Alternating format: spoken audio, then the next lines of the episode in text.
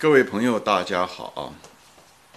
欢迎来到“投资悟道，渡人渡己”这个栏目啊。今天呢，我们说一个比较轻松的话题啊，就给大家谈谈我对美国富人的一些印象啊。啊，因为我本人是住在长岛，长岛呢是传统上面，呃，这个岛虽然不大啊，但是人住的挺多的，然后传统上是美国的一个。富所谓的富人区吧，但是大多富人还是在岛上还是少数啊，大多数人并不是那么呃富有，但比美国一般人都是富有啊。但是富人区嗯挺多啊，嗯二十多年前我做学生的时候，当初的时候我是偶然翻了一下子财富美国财富杂志，好像美国当初的时候最有钱的五个城市，其中有三个城市是在长岛，嗯。那现在可能不一样，现在加州啊、佛罗里达可能，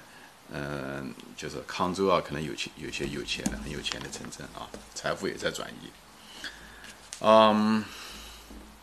我住的这个地方呢，我因为在这方住了二十多年啊，我从学生的时候就住在这，以后一直在这里啊。我这住的这个地方算是一个不错的一个富人区吧，可能不算是长岛最富有的，但是有些住在这地方的人相当有钱，而且。我本人嘛，这因为生活呃工作的原因吧，还有一些事情也接触过啊啊一些富人，呃还有那个孩子的同学的家里面的，都有些很有钱，非常有钱，就是亿万富翁啊，甚至是十亿万富翁啊美元，嗯。给我的印象啊，我就觉得美国富人给我的印象，我因为我对中国的富人不是了解，因为我很早早年我就离开了，我二十多年前九三年我就离开了中国，那时候中国普遍还都是穷人啊，就是大家都不富裕，所以我对富人没有一个很直观的、很直接的印象，所以呃，大多数的情况也都是道听途说，所以我这里就不说，我只谈美国人给我的印象。美国人给我的印象，富人有的人还是。呃，穿衣服啊，各个方面你能够感觉到，啊，但是大多数人都是穿衣服，他是挺随便的，你根本在大街上走路，你根本不知道他是富人，他还是非常非常有钱的人，你你根本感觉不到。呃，车子也不一定啊，有的时候他一个很不错的车子，有的就是很一般的车子。问题是，有的人开的很好的车子，呃，反而收入不怎么样。啊，嗯，因为在美国，奔驰车啊，这些车子其实也不贵啊，嗯，七八万啊，美元你就可以买到奔驰车啊。所以呢，往往有些人收入并不很很高，嗯，我见过很多啊，就是，嗯，比方是就在拿一般的工资啊，就是秘书啊或者什么，他们愿意，因为他可以贷款，就是租了一种车子，长期租了一种车子，他开的也很不错的车，或者他就是买也不贵，分期付款。所以我就见到很多，就是开的车子很好，但是人的收入、家庭条件并不是那么样，他把钱全花在这个租豪华车上面了啊，或者买豪华车上面。所以我说，贫穷有的时候也是一种疾病，讲的也是这个。嗯，嗯，但是富人一般的房子都不错，他们一般的房子都还挺讲究的啊，嗯，都是挺大的，而且都在很不错的区。谈到房子啊，我就是想说一下。咱们就是在房子结构上面，咱们中中国人就是说，嗯，不是说在美国的中国人，就是在中国的房子，就是跟美国的房子有点不一样。中国人的房子讲究门面，就门面要很大，包括这高级旅馆啊什么，你都能看得出来，它门面很光光鲜。在中国的啊，嗯，就门面很大，金碧辉煌。但你进去的时候，反而那个空间没有那么大。美国的正好反过来，在外面看的时候很普普通通。门面也不大，哎，但是你一进去的时候，空间就很大，很舒服，装潢的非常非常讲究，这也是反映这两种文化，哎，这两种，你到曼哈顿你就能感觉到，曼哈顿，呃，很有名的房子，在外面看很不起眼，但你进去的时候，你就会发现它的装潢还是很很考究，每个房间啊，各个东西啊，就打的那个，呃，还是很不错的啊，嗯，就这两种文化不一样，就谈到房子，就顺便就岔开说一下这个事情啊。嗯，给再回到这个富人，这个富人给我的感觉啊，就是我所接触的一个都是比较诚实，就是一个共同的一个特点，就是大家都是比较诚实。诚实的意思，一个是不怎么说谎话，第二个就是他对自己也很诚实，他讲什么话什么东西的也比较直接，也也没有什么隐藏，也也不说那些，嗯，就是躲躲闪闪的话，就是讲话很有效率，不浪费时间啊。而且他们呢，兴趣也很广泛，兴趣什么都喜欢问，什么都喜欢，知识也很丰富，当然人经历也很丰富，知识也很丰富。最主要他们好奇，遇到我总是一堆问题。他比方说遇到我，他知道我是个中国人，对吧？他就会问各种各样的关于中国的问题。而这些问题很可能他在头脑里面已经积累了很长时间，对不对？正好呢，如果遇到我了呢，如果我能回答，他就会越问越多，越问越多，而且也喜欢发表意见。但是他们更喜欢听。哎，他们更喜欢听，他们有个这个特点，呃，很爱热爱生活，对生活充满了热情啊，对充满充，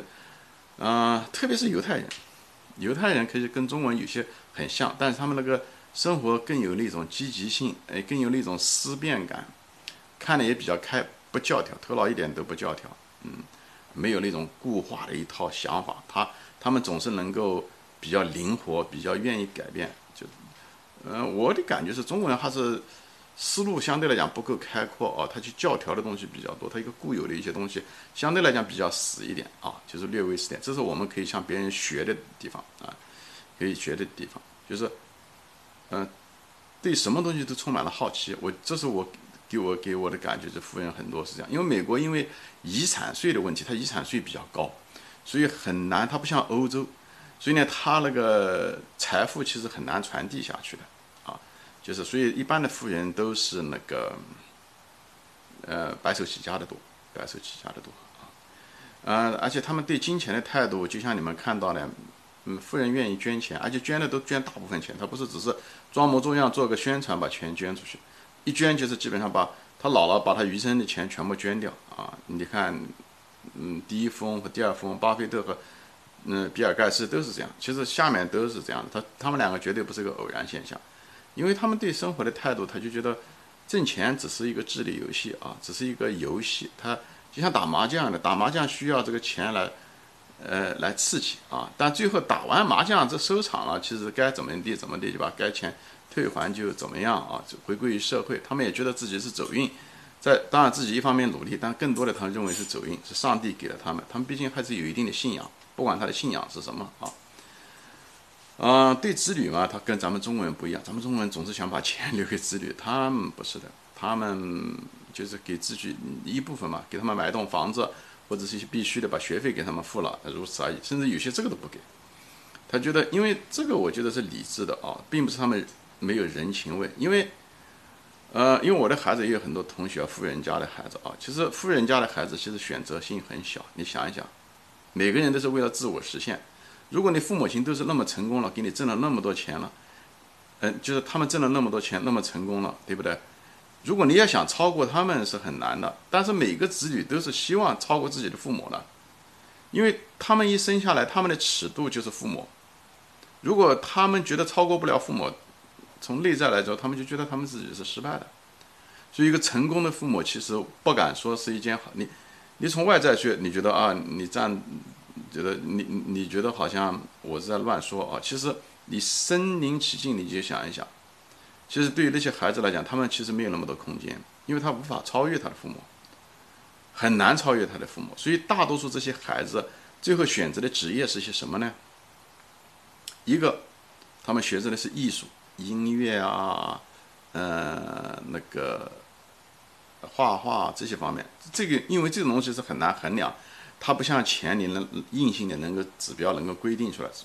所以他们要不然就做科学家啊，就是他们更注重于自己的理想，因为在美国的社会很难，父母亲要求子女去学商业啊，学这个，他跟中国的那个富二代又不一样，富二代他想做别的东西，但是他父母亲中咱们中国人那个家庭观念比较重，这孩子虽然不喜欢从商，但也不得不从商。啊，最后也委屈了自己，最后也做的也不怎么样。其实，我并不认为是一个好的选择啊。所以，就是说这些东西是什么呢？就是所以他们对自己的子女态度就像，他不要求他自己子女要继承他们的财产，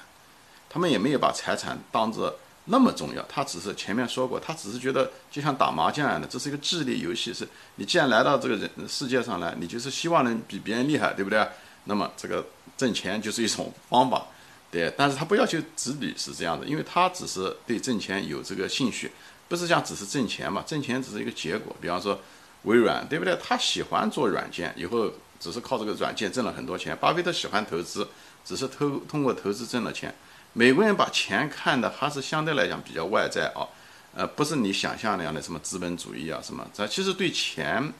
看得很重的是咱们中国人，你。在海外居住的时间不一定在美国，你在欧洲居住的时间长了，你也会知道，你接触了各种文化以后，你会知道，我们中国人对钱看的是很重的。嗯，呃，这就是我谈到的一些，就是对美中美国富人的一些很，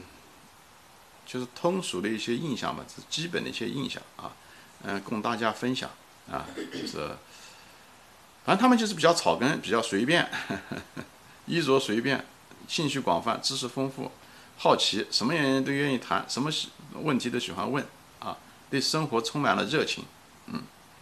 呃，没有那么多等级，没有那么多等级之分，他们也不认为他们自己叫富人赚了钱，他们就觉得富人，他跟人家层次不一样，啊，美国整个就是个草根文化，你看他那个，嗯，本杰明·富兰克林的自传，你就知道他对美国的这个文化影响很大，就在这。好吧，行，今天就说到这里，谢谢大家的时间，好，谢谢收看，再见。